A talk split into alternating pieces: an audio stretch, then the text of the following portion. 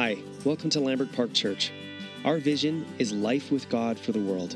Our mission is to invite everyone to follow Jesus with us through redemptive community, intentional discipleship, and everyday mission. We're so glad you're here. Stay tuned for the podcast coming right up. Thank you, Scott. It's really a profound privilege to be with you again this morning. And after last Sunday morning service, um, I got a text from uh, Scott that said that uh, this room was filled with grace. And uh, I think, isn't that what we need? We all need that, don't we? With all the things that are going on in our world today and the things that are going on in our communities and in our families and, and in our personal lives, uh, we need to encounter a God of grace and mercy. And I love those verses in the book of Hebrews where um, it says that we do not have a high priest who's unable to sympathize with our weaknesses, but we have one who has been tempted and tried in every way, just as we are, yet he was without sin. And then it goes on to say, the writer to the Hebrews goes on to say, let us then approach the throne of grace with confidence so that we may receive mercy and find grace to help us in our time of need. I need that this morning. I feel we all need that this morning. We need to receive His mercy, and, and we also need to dispense His mercy to one another and, and to the people in our community. Jesus said, Blessed are the merciful, for they will be shown mercy. So this morning I have a story that I'd like to read to you that confronts the way that we've been conditioned to think. In this world, we have not been conditioned to be very merciful people. I think we have some concept of justice, we have some concept of fairness, but I'm not so sure that we've been conditioned by our environment to be merciful. Uh, and this is really nothing new it's the way that people have been from the very beginning of time. Jesus encountered a lack of mercy in his day.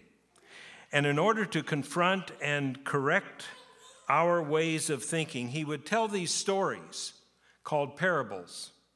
And I'd like to read one for you this morning. It's found in Matthew chapter 19, uh, starting with the very last verse of chapter 19 and then going into chapter 20. Matthew 19, verse 30. But many, these are the words of Jesus. But many who are first will be last, and many who are last will be first. For the kingdom of God is like a landowner who went out early in the morning to hire men to work in his vineyard. He agreed to pay them a denarius for the day and sent them into his vineyard. About the third hour, he went out and saw others standing in the marketplace doing nothing. He told them, You also go and work in my vineyard, and I will pay you whatever is right. So they went. He went out again about the sixth hour and the ninth hour and did the same thing. About the eleventh hour, he went out and found still others standing around. He asked them, Why have you been standing here all day doing nothing? Because no one has hired us, they said. He said to them, You also go and work in my vineyard. When evening came, the owner of the vineyard said to, the, to his foreman, Call the workers and pay them their wages, beginning with the last ones and going on to the first. The workers who were hired about the eleventh hour came and each received a denarius. So when those who uh, those came who were hired first, they expected to receive more. But each one of them also received a denarius. When they received it, they began to grumble against the landowner. These men who were hired last worked only one hour, they said, and you've made them equal to us who have borne the burden of the work and the heat of the day. But he answered one of them, Friend, I'm not being unfair to you. Didn't you agree to work for a denarius? Take your pay and go. I will I want to give the man who was hired last the same as I gave you. Don't I have the right to do what I want with my own money? Or are you envious because I am generous? So the last will be first, and the first will be last. Now, I know this story. I've, I've lived this story. It's been about 48 years, but I remember like it was yesterday. I, I was a business and economics major in college, working my way through college. Northwest Nazarene College in Nampa, Idaho. I was uh, working in a funeral home of all places. And I worked hard and I made some sacrifices along the way. I had no social life because I started out as the night attendant, working every night and then going to school during the day.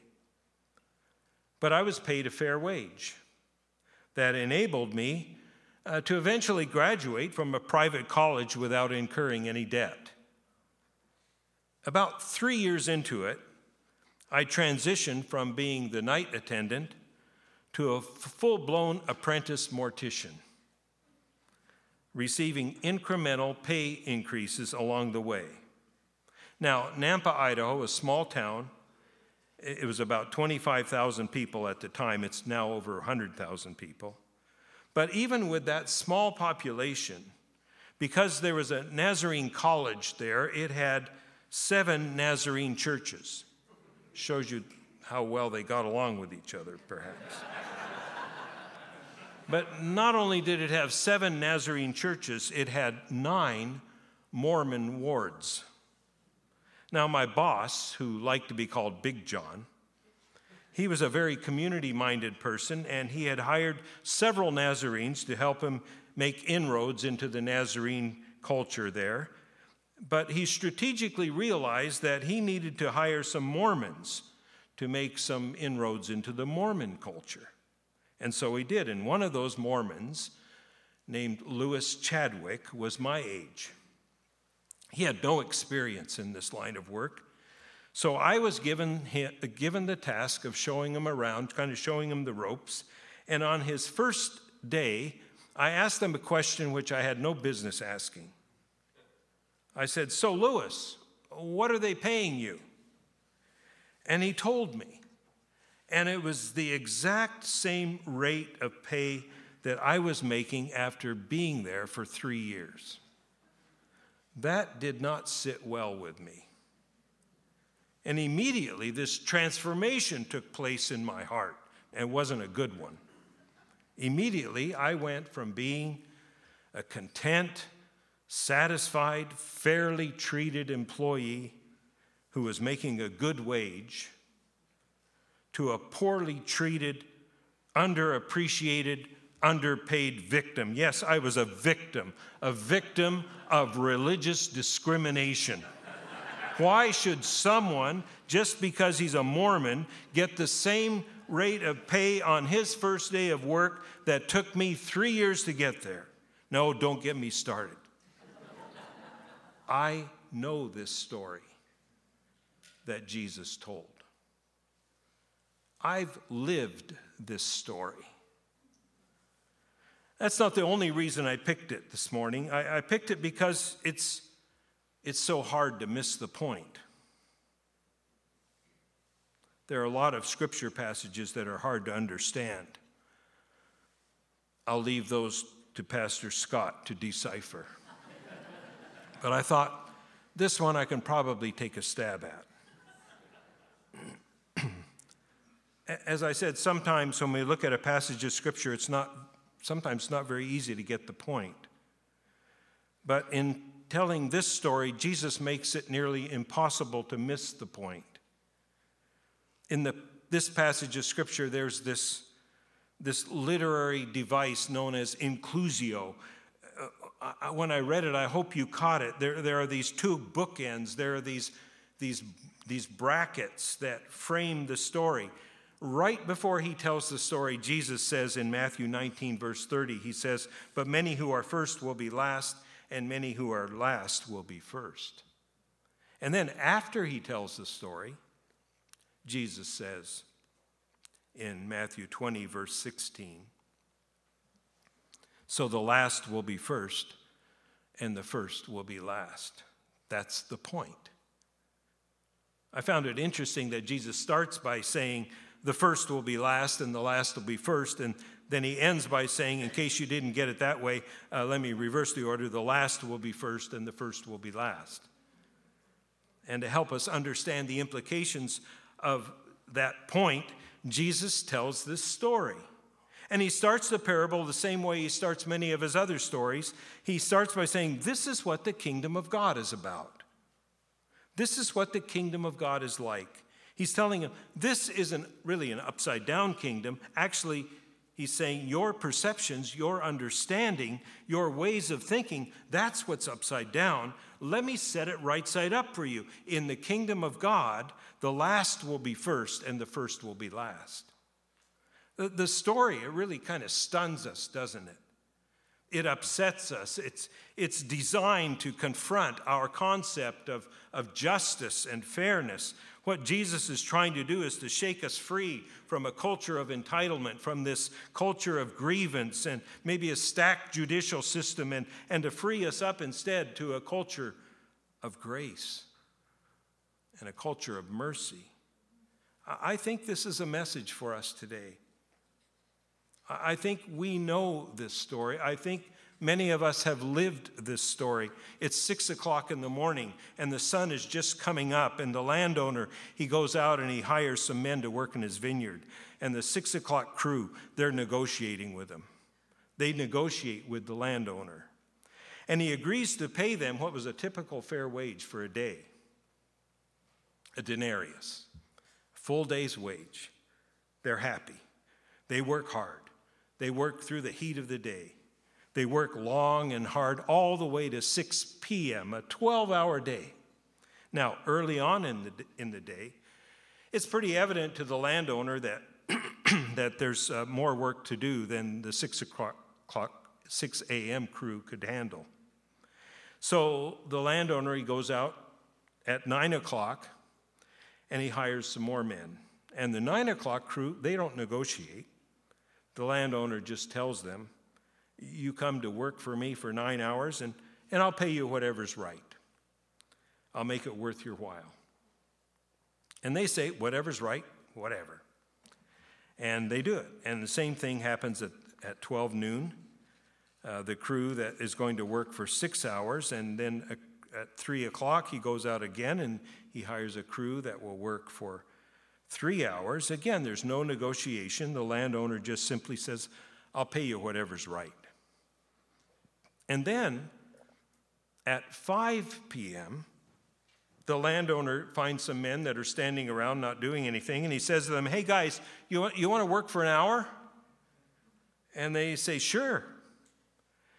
And then at the end of the day, at six o'clock in the evening, the day is done. The landowner gathers all the workers together and he starts by calling forward the 5 p.m. crew, the man who only worked one hour. And surprisingly, he pays them a full day's wage. Well, everybody's, you can just imagine, everybody's eyes get really big and they start to do the calculations based on what they've seen. And they jump to the conclusion that they're going to get a full day's wage for every hour they worked.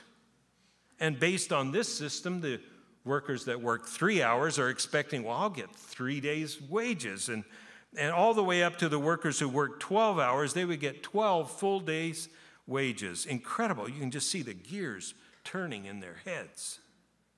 But that's not what happens. The 3 p.m. crew that worked three hours, the 12 o'clock crew that worked six hours, the 9 a.m. crew that worked nine hours, and the 6 a.m. crew that worked 12 hours, they all get a full day's wage. So naturally, the 6 a.m. crew when they get paid, even though they had received a fair wage that they had negotiated, they began to grumble. They suddenly felt mistreated. When they compared themselves to the other workers, particularly to those that had only worked one hour, they began to sing that grand old hymn of the church I've been cheated, been mistreated. When will I be loved? Aren't you glad I don't know all the words? I, I, I know this story. I've lived this story. And, and, frankly, it confronts my sensibilities. Because in the world in which I live, in the culture that I'm a part of, there's this philosophy that the first should be first, and the last should be last. That if you work hard and you put your time in and you eventually, you know, that you do all that, you, you eventually get to climb the ladder. And, you know, the people that hang, hang out and languish down there at the bottom rungs, well, you know, not everybody's destined for greatness. Not everybody deserves everything that I've worked hard for. And, and if they really wanted to, they could work hard, they could put the time in, they could make a better life for themselves. The first will be first, and the last will be last. That, that's just the way it is. The first will be first, the last will be last. And Jesus comes and he says, No, no, no, no, no. That may be the mark of your culture. But this is what the kingdom of God is like. The last will be first, and the first will be last. The parable of the workers in the vineyard, it's in the middle of a whole bunch of discourses that Jesus is giving. He's at this point in his ministry, he's telling one parable after another. And I suppose that when we consider the divine nature of Jesus, he is fully God. We, we could imagine Jesus just kind of standing there and getting these downloads from heaven and the stories are just coming, they're just flowing out of his mouth. These words of wisdom just flowing. But I wonder when we consider the humanity of Jesus, and he was fully human, I wonder if we could imagine that Jesus might be reacting to something. That maybe Maybe he's got a bee in his bonnet. Could he be reacting to a, a particular situation or a circumstance that needs to be corrected? And, and, and, as he's thinking about that circumstance or that situation, he clearly he sees that this is clearly in conflict with gospel principles and he's thinking about it and he's ruminating on it and, and could he be wondering you know how can i get this kingdom thinking wedged into the minds of my disciples. I'm imagining that the creative juices are just flowing in Jesus' mind. And he comes up with this story so that he can tell it to them and awaken them to a new way of thinking. I started poking around in the Gospel of Matthew to see if there was a circumstance perhaps that Jesus might have been reacting to that led him to the crafting of this story that would illustrate the point that the last will be first and the first will be last. And when I was poking around, I, I found this incident in it's found a few chapters earlier in the Gospel of Matthew, and it's in Matthew chapter 15. There's this incident where Jesus and his disciples they're in this region of Tyre and Sidon, and, uh, and it's a pagan community, and Jesus is confronted by a Canaanite woman, a, a heathen a pagan, an outsider.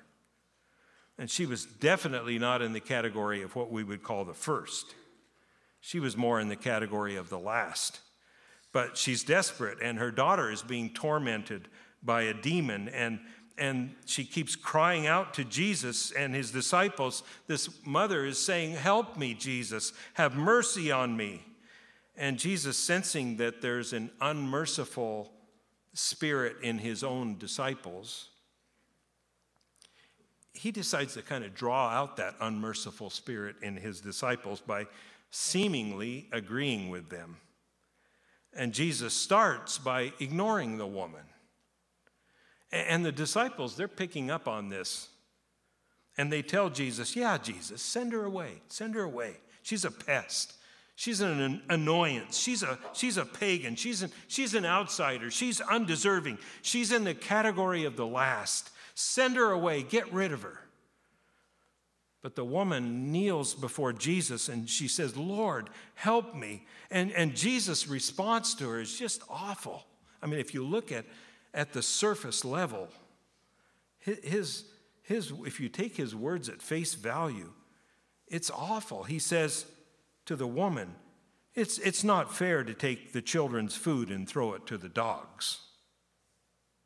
But she says, Yes, Lord. But even the dogs eat the crumbs that fall from the master's table. When Jesus is doing that, what Jesus is doing is that he's holding a mirror up to the ugly, unmerciful attitude of his disciples who thought this woman was nothing but a, an annoyance, nothing but a pest. And this outsider was not worthy of Jesus' attention. She cries out to Jesus for mercy, for a crumb that falls from the table. And this Jesus, who earlier in the gospel had preached, Blessed are the merciful, for they will be shown mercy. He showers mercy on this woman. And he says, Woman, great is your faith. Let it be done to you for you as you wish. And her daughter was healed instantly. I wonder if Jesus was thinking about that incident and that woman when he tells this parable, this story, to illustrate how the last will be first and the first will be last. I poked around a little bit more in the gospel, and, and, and in the beginning of Matthew chapter 18, I, I found this debate going on amongst the disciples when they come to Jesus and they're asking, Jesus, who's the greatest in the kingdom of God? Who's the first? Who's number one? And Jesus basically tells them, don't fool yourself, it's not you. Truly, I tell you, he says, unless you change and become like little children, you will never enter the kingdom of heaven. Whoever becomes humble like this little child is the greatest in the kingdom of heaven. And then it's in the very next chapter, and then in also in the one after that, where Jesus says, But many who are first will be last, and the last will be first. Come to think of it, I don't think Jesus, when he tells this parable of the worker in the vineyard, is responding to a particular incident or event. I, I think he's confronting a mindset that throughout history has been pervasive the mindset that the first will be first and the last will be last. And, and because this mindset is so pervasive, it's, it's so hard to kill, he keeps confronting it and confronting it and confronting it.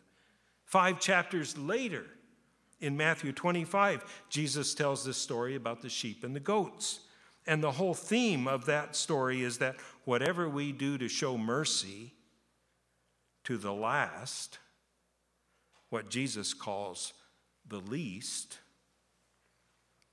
the marginalized, the imprisoned, the naked, the hungry, the sick, whatever we do to show mercy to them, whatever we do for them, we do for Jesus. I see this as a prominent theme in the Gospel of Matthew. The last will be first the first will be last. You know this parable, don't you? I know this story. I've lived this story. It's been 48 years ago, but I remember like it was yesterday. It was, happened several months after that other 48 year memory when I thought my boss, Big John, had done me wrong by giving Lewis Chadwick the same working wage, wage that I had received. Several months after that, I thought I was going to get fired from my job. I'd heard rumors to that effect. At that college, that Nazarene college, I'd got into some trouble by publishing an underground newspaper. I thought it was pretty funny at the time. I thought it would be a harmless outlet for some of my efforts at creative writing. But somehow the college administration didn't see it that way, and I was forced to withdraw. You, you know, whenever there's a freedom of the press issue at, at, at stake, the media, they just go nuts. And so my picture was on the front page of the local newspaper and on the nightly television news. I, felt like I was being sucked in this downward spiral. I had already been kicked out of school, and then I was being told that since my boss, Big John, was concerned about the image of his business in the community, that I would no longer have a job there. And when I heard that, I immediately went to talk to Big John. And I told him that I had heard these reports that I was going to be fired and I would be willing to offer my resignation. He, he told me that he would have none of that. He said I was too good of an employee and that he wasn't swayed by the reports that were out there. I continued to work for him, and after one semester of being out of school, I was allowed to return to the college to finish out my last year. I tried to make up some of the coursework that I had lost by enrolling in summer school, but as I was approaching my last semester, it was clear that I would be two courses short of the requirements for graduation. Big John called me into his office and he told me that he wanted to see me graduate with my class. And I told him I was resigned to the fact that I would need to return for an extra semester. And he mentioned to me that that afternoon, the college president was coming to see him to ask him to make his annual donation to the college. You're getting the story. Big John told me he was going to make a sizable donation. And then he was going to tell the president that he wanted Gary to graduate with his class. I told him, please don't do that. He said, You leave it to me. I don't know what happened in the office that day, but the next week, the academic dean stopped me in the hallway and he told me there was a path for me to graduate with my class. That I could try to challenge a couple of courses by examination and receive credit for them. I, I asked what courses would they be. He said, Well, Japanese literature. I was born in Japan. I lived in Japan, but through being 18. He says, We think you could do well in that course. I said, What's the other course? He said, uh, Creative writing. We, we've seen your writing. We, we think you could do okay there too. And needless to say, I graduated with my class. Now,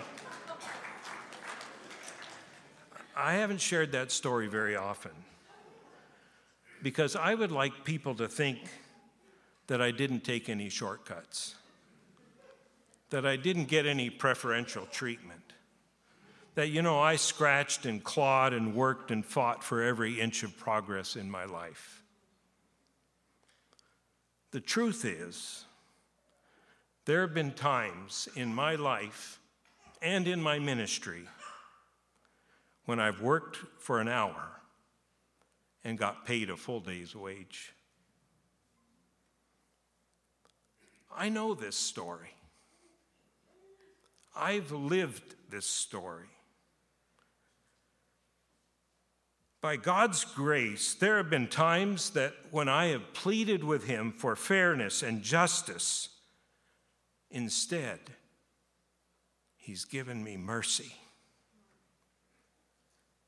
In this great cluster of stories that Jesus tells in the last half of Matthew's gospel, there's a stern warning given in the parable of the unmerciful servant found in Matthew chapter 18, where someone who has shown great forgiveness and grace and mercy, and then that person turned around and refused to forgive and extend mercy to someone who is indebted to him.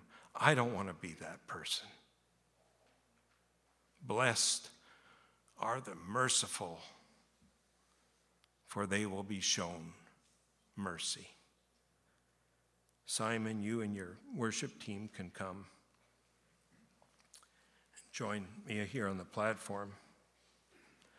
I just want to give you, in closing,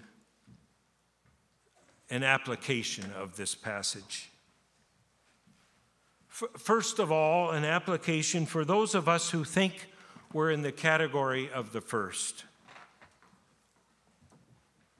The first, that we deserve better treatment because of who we are or what we've done. For those of us who believe maybe that because we're Christian, we should dominate. We should be allowed to impose our values, our principles on everybody else.